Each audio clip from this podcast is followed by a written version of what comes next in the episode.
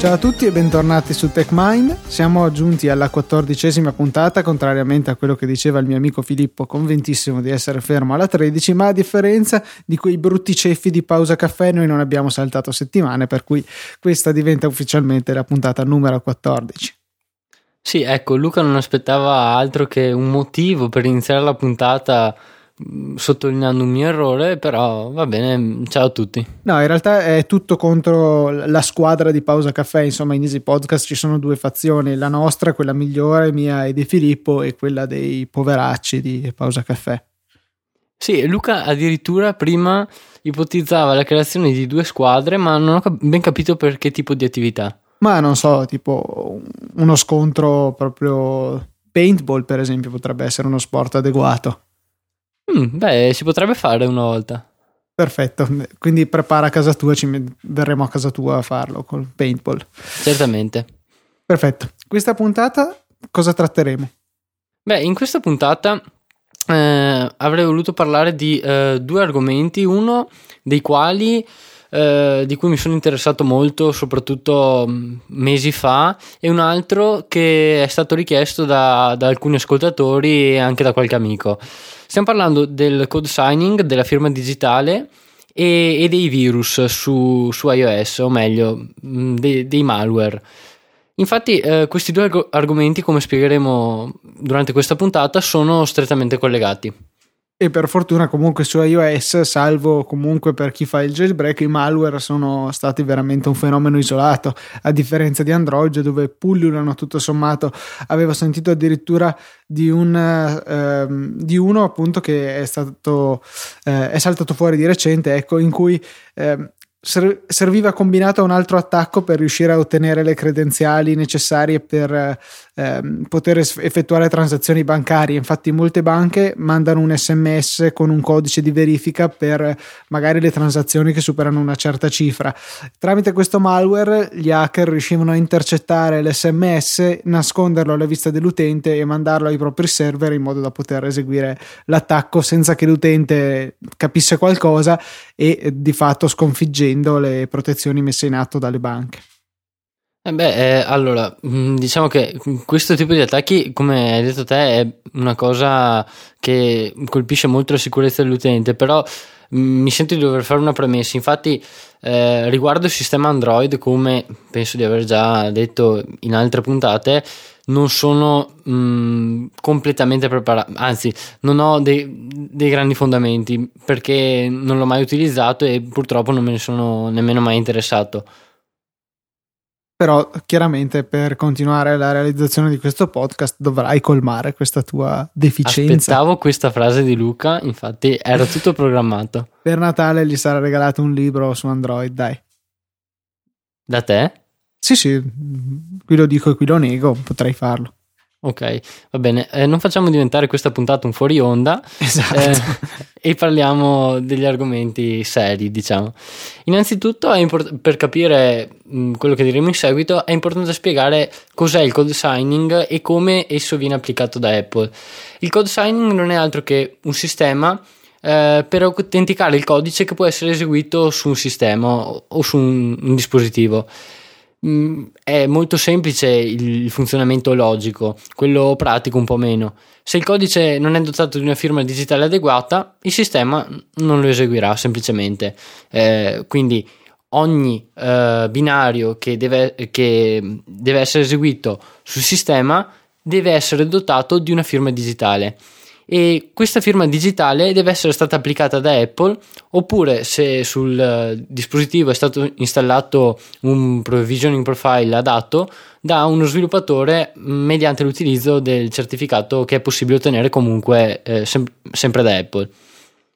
E mm, la firma digitale, il concetto di firma digitale è stato introdotto su iOS con l'avvento de- dell'App Store, ovvero con iOS 2.0.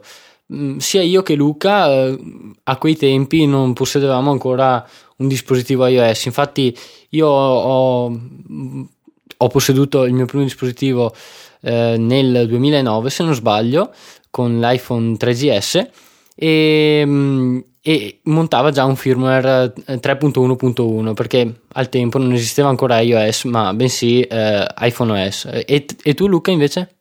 Io ho cominciato con l'iPhone 4 nel dicembre del 2010, il mio primo vero dispositivo, se vogliamo, con, ehm, con, iOS che montava già chiaramente il firmware 4. In realtà ho avuto anche per un paio di mesi in precedenza un iPod Touch di seconda generazione, che ho tuttora ma in realtà non uso, che veniva con il firmware 3.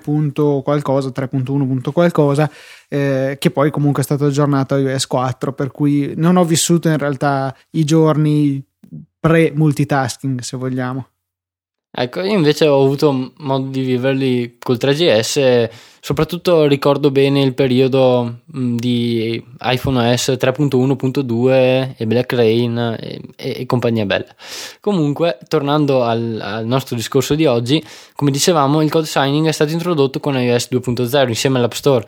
Eh, infatti, tra le tante misure che Apple eh, ha inserito all'interno del proprio sistema operativo su, sui dispositivi mobili, il code signing è una di quelle più efficaci, diciamo, eh, per garantire la sicur- sia la sicurezza del sistema che eh, la genuinità, diciamo, eh, del software che viene eseguito sul sistema stesso. Infatti, eh, proprio ehm, grazie al, pro- al processo di code signing, eh, abbiamo una sicurezza in più, se vogliamo, eh, contro la diffusione dei malware, dei malware. Infatti, oltre al processo di approvazione a cui le applicazioni sono sottoposte, eh, il code signing ci assicura che esse non siano in grado, una volta installate, di andare a scaricare dei programmi da siti esterni o comunque da, dalla rete ed eseguirli direttamente. Infatti, mh, qualora il sistema tentasse di eseguire tali programmi, eh, noterebbe subito che essi non sono dei binari autorizzati da Apple e quindi il processo verrebbe immediatamente terminato perché, eh, come mm, abbiamo già spiegato, eh, questa misura del code signing è eh, diciamo mh, mm, applicata dal sistema in maniera forzata, se eh, non c'è una via di mezzo, se il binario è firmato può essere eseguito, se non è firmato il processo viene eh, killato usando un termine mh, mm, portato dall'inglese immediatamente, viene terminato immediatamente. Non c'è la possibilità come in OS X che con Mountain Lion ha introdotto il, um, quel sistema di eh, blocco delle applicazioni eh, non firmate, di cui adesso mi sfugge ovviamente il nome, per cui abbiamo tre livelli di impostazione, solamente Mac App Store, eh, quindi con il code signing più completo se vogliamo, eh, Mac App Store più sviluppatori identificati oppure tutti i programmi come era stato fino a Lion. E questo è appunto il funzionamento di Gatekeeper, mi è sovvenuto esatto. il nome, e appunto abbia, l'utente ha la possibilità di disattivarlo. Su iOS non è così, siamo obbligati a mantenere il settaggio predefinito imposto da Apple che prevede che tutto il codice eseguito sul dispositivo debba essere firmato. Beh, eh, mi sento qui di esprimere una mia opinione, secondo me eh, non avrebbe completamente senso se Apple ehm, applicasse queste misure forzate anche su S10. Infatti, ehm, basta fare un semplice esempio.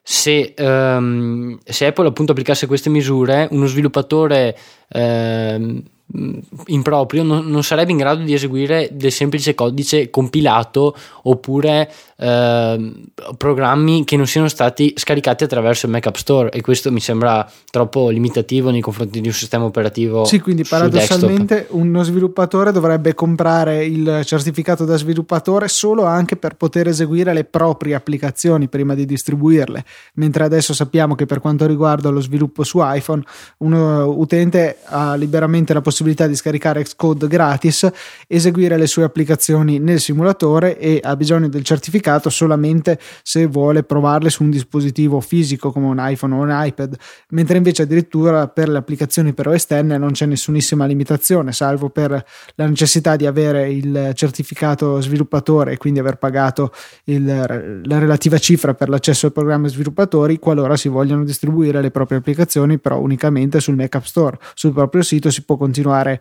a distribuire applicazioni non firmate senza pagare niente ad Apple. E in, quel, in, quella maniera Apple eh, ammazzerebbe, diciamo, per usare un termine brutale, tutto, tutta la distribuzione di software open source. Pensiamo a tutti eh, i port disponibili eh, dei, dei, package Linux o, o altre utility. Sì, quindi tutto, tutto del software che non avendo eh, un sostegno economico, se vogliamo, non avrebbe la possibilità di accedere a questi certificati che sono, ricordiamolo, a pagamento. Esatto, e se non sbaglio, o se, se, i prezzi non sono cambiati quest'anno, dovrebbero essere comunque sempre 79 euro annui per il certificato eh, da sviluppatore su Mac, più i 79 ovviamente su, su iOS qualora si volesse sviluppare anche per la piattaforma mobile. D'accordo, quindi il cold signing in pratica è una feature che anche se riveste un ruolo importante dal punto di vista della sicurezza, non avremo del codice malevolo o che possa essere stato alterato per fini malevoli. Esatto, eh, feature, eh, ricollegandomi all'inizio della frase di Luca, è un inglesismo ovviamente, mh, mm, voleva dire funzione, perdonatelo. esatto. E, ehm, ma un altro scopo uh, del code signing, oltre all'impedire uh, l'esecuzione di codice malevolo da un binario esterno, è eh, eh, quella di impedire l'esecuzione di codice malevolo direttamente in memoria. Infatti, eh, molti exploit, spre- spiegando questa tecnica in maniera molto semplice, eh, si basano sull'utilizzo e sull'esecuzione di, delle cosiddette shellcode, ovvero eh, del codice che viene caricato in memoria in maniera dinamica, più dinamica eh, rispetto all'esecuzione, eh, se vogliamo, statica di, di un eseguibile separato e, e viene eseguito appunto eh, direttamente in memoria. Eh, questo, eh, oltre che a causa di tutte le altre misure eh, presenti su iOS, è impossibile eh, proprio anche a causa del code signing, perché ehm, le aree di memoria in cui viene Uh, immagazzinato temporaneamente il codice che deve essere eseguito non hanno i permessi per essere eseguite quindi uh, il, il, processo uh, verrebbe terminato dal sistema eh, dalle parti più basse, se vogliamo, del sistema, eh, qualora eh, si tentasse di accedere a quelle pagine eh, per eseguirle. Spieghiamo un pochino meglio qual è il concetto di pagine di memoria, cioè sono in pratica delle aree di memoria, sono suddivise esatto. in pagine. Sì, eh, esatto. Poi ehm, queste Esatto, per spiegarlo in maniera più semplice, eh, bisognerebbe dire che esse sono delle aree di memoria, come hai detto te, eh, nelle quali appunto tutta la memoria eh, del, del, dispositivo eh, virtuale è organizzata e, e, sulle quali, o meglio, nelle quali eh, il programma viene caricato e, e attraverso le quali la memoria viene allineata. Sì, quindi è qualcosa che potrebbe richiamare, se vogliamo, i settori fisici che con- costituiscono gli hard disk, sono sempre comunque l'unità di misura per la loro suddivisione. Esattamente, questo è un esempio mh, mm, che può spiegare bene il concetto di aree di memoria, anche se non è possibile, secondo me, semplificarlo ulteriormente, perché comunque è un concetto eh, che richiede altre conoscenze per essere eh, compreso appieno. Quindi di fatto, una volta riusciti a creare un exploit, cioè come questi ci permettono di eseguire del codice, come possiamo poi riuscire ad eseguire delle operazioni più complesse, più avanzate per riuscire appunto a raggiungere i nostri scopi?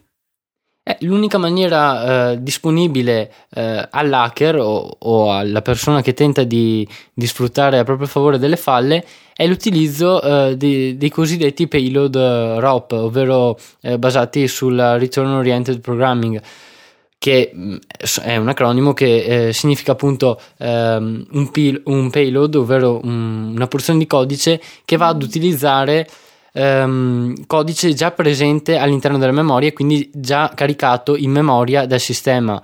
Quindi attraverso questi, mh, mm, mm, queste sequenze di comandi, per semplificare il concetto, eh, si vanno ad eseguire delle funzioni di sistema presenti appunto nelle librerie di sistema eh, con tutti i problemi eh, relativi alla SLR di cui abbiamo parlato in una delle precedenti puntate, ovvero eh, trovare l'indirizzo esatto a cui eh, queste funzioni sono posizionate e così via.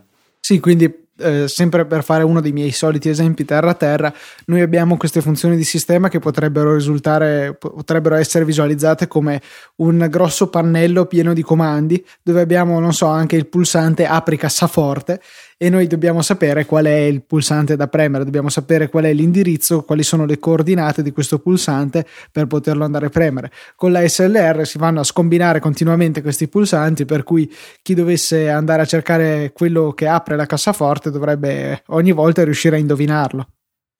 Il problema con i payload drop inoltre è quello di dover concatenare queste funzioni di sistema e quindi premere, mh, per continuare il tuo esempio, una sequenza abbastanza complicata di pulsanti eh, e questo può risultare molto complicato proprio perché oltre, che, eh, oltre al fatto che tali payload devono essere scritti in linguaggi di basso livello, eh, è comunque difficile ehm, scriverli in maniera tale che essi eh, vengano posizionati in maniera corretta nella memoria, eh, proprio a causa del, della variabilità delle loro dimensioni.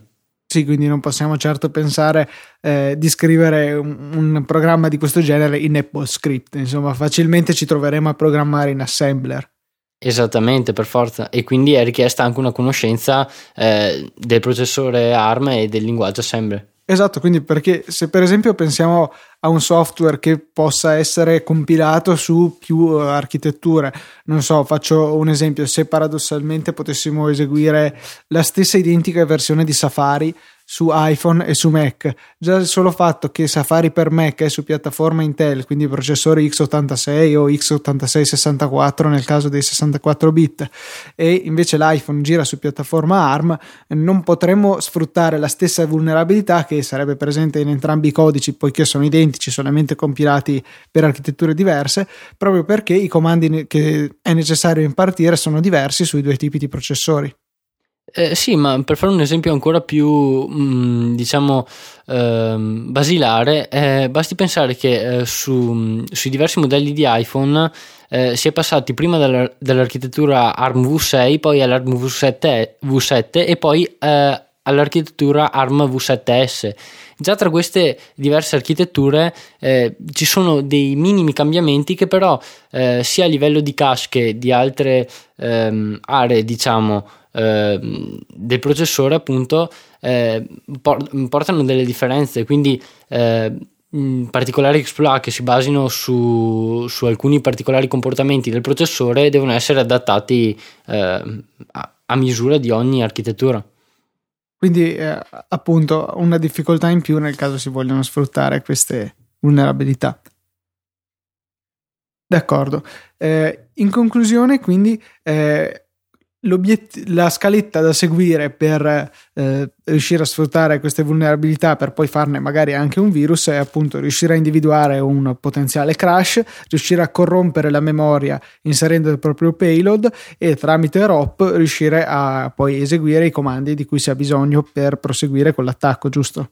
Esattamente, oppure eh, come fece Charlie Miller eh, in maniera privata e poi pubblicando la sua ricerca in una delle importanti conferenze di sicurezza informatica, eh, trovare eh, una falla nella gestione dei permessi di memoria eh, in iOS e, e eh, attraverso un'applicazione su App Store distribuire il proprio codice malevolo. Eh, Charlie Miller, eh, che è uh, un famoso hacker, famoso, diventato famoso soprattutto per uh, mh, tutti, eh, tutte le falle trovate su iOS e, e OS X, eh, realizzando un'applicazione per, per, il controllo degli indici di borsa, o meglio, eh, la cui apparenza era quella del controllo degli indici di borsa, eh, è riuscito a trovare, ehm, è riuscito a sfruttare una falla eh, riguardo la gestione della memoria eh, che veniva assegnata alle cosiddette aree JIT, che non spiegheremo in questa puntata eh, a causa, diciamo, del, mm, della complessità dell'argomento, ma eh, in breve eh, egli era in grado di scaricare codice ed eseguirlo mm, in maniera, o meglio, senza una firma digitale. Quindi sì, scaricava del codice dai propri server. Tra l'altro eh, è stato un, un, modo un po' brutto con cui Apple ha gestito tutta la questione perché eh, dopo aver chiaramente rimosso l'applicazione dai, dall'App Store, inoltre eh, si è servita della facoltà del kill switch che è una funzionalità in iOS per cui Apple nel caso delle applicazioni come in questo caso presentino un forte pericolo per la sicurezza che poi in realtà in questo caso non era poi così grave perché comunque era un cosiddetto hacker buono perché lo faceva solamente a scopo eh, di ricerca e non per appunto installare del malware. Eh, Apple è andata a rimuovere l'applicazione da tutti i dispositivi in cui era stata installata, cosa che di per sé fa storcere il naso a molte persone perché a molti non piace l'idea che Apple possa prendere eh, delle decisioni e mettere le mani nei propri dispositivi. Eh, Inoltre questo sviluppatore è stato espulso dal programma eh, di, degli sviluppatori e non gli è permesso rientrarci, per cui secondo me non è un buon modo di gestire eh, una, una, persona che tutto sommato gli ha segnalato una vulnerabilità che Apple ha poi potuto cor- correggere. Ecco, forse Charlie Miller avrebbe dovuto contattare Apple riguardo al, all'applicazione eh, che era stata rilasciata appunto nel, nell'App Store eh, fatto sta che comunque non credo che questo sia il modo giusto di reagire da parte di Apple. Beh, eh, diciamo che in maniera puramente teorica, eh, però eh, quello che ha torto è proprio Charlie Miller perché eh, lui ha infranto i termini del contratto dello sviluppatore, quindi Apple diciamo ha agito seguendo il proprio contratto. Sì, d'accordo, però comunque il suo era chiar- chiaramente uno scopo benefico eh, per cui ecco, questa è la mia impressione. Se non altro, eh, avrebbe chiaramente dovuto rimuovere l'applicazione anche dai dispositivi degli utenti, ma secondo me espellerlo e non riammetterlo più al programma sviluppatore è stata una mossa eccessiva. Sì, quello è stato abbastanza es- esagerato. Sta di fatto che comunque ora come ora mm, Charlie Miller lavora per Twitter, mm, quindi non penso faccia una gran brutta vita. Charlie Miller, che se non sbaglio è Posix Ninja su Twitter, no, è un altro. No, no, eh, no, è proprio eh, Posix Ninja eh, è Joshua Hill. Ah, giusto, sì, sì, sì. Mentre Charlie Miller è Charlie Miller, appunto. E scusate la battuta contro Luca. Eh, ma comunque, eh, prima, se non sbaglio, prima di dedicarsi alle ricerche da, da sviluppatore indipendente, eh, sempre se non sbaglio, lavorava per la NSA negli Stati Uniti, quindi mm, comunque ha un passato di, di tutto rispetto. Sì, sì, decisamente un lavoro di alto profilo. Esatto. Direi che questo conclude la nostra analisi di questo argomento. Anche questa settimana abbiamo imparato qualcosa, almeno io personalmente ho imparato parecchio perché erano argomenti che non avevo mai approfondito e credo che Filippo li abbia spiegati piuttosto bene. Eh, siamo prossimi alle feste di Natale eh, TechMind si fermerà per eh, queste festività, ritorneremo dopo l'Epifania, la settimana dopo l'Epifania, dopo il 6 gennaio saremo di nuovo qui. Quest'anno, contrariamente a quello che abbiamo sempre fatto con Easy Apple, abbiamo deciso di prenderci una pausa perché eh, gli impegni sono stati davvero tanti, abbiamo bisogno anche noi di un periodo per ricaricare le batterie e tornare più forti che mai. L'anno nuovo, chiaramente, fine del mondo permettendo. Eh, in chiusura volevo solo ricordarvi, anche se è un po' tardi probabilmente per i regali di Natale, ma potrebbe tornare buono per eh, acquisti successivi, che sul sito easypodcast.it abbiamo recentemente aggiunto un link nella sezione supportaci per poter fare il vostro shopping su Amazon contribuendo a Easy Podcast una piccola percentuale di quello che spendete. Chiaramente voi non andrete a spendere niente di più, semplicemente Amazon ci riconoscerà una percentuale dei vostri acquisti qualora eh, avviate la vostra sessione a partire dal link che trovate per l'appunto su easypodcast.it. Ringraziamo tutti coloro che vogliono farlo e contribuiscono così al sostentamento del nostro network e quindi di tutti i podcaster e degli show chiaramente. Detto questo, eh, tanti auguri di buon Natale, tanti auguri di buon anno, un saluto da Luca Zorzi e da Filippo Bigarella. Ciao a tutti, buon Natale.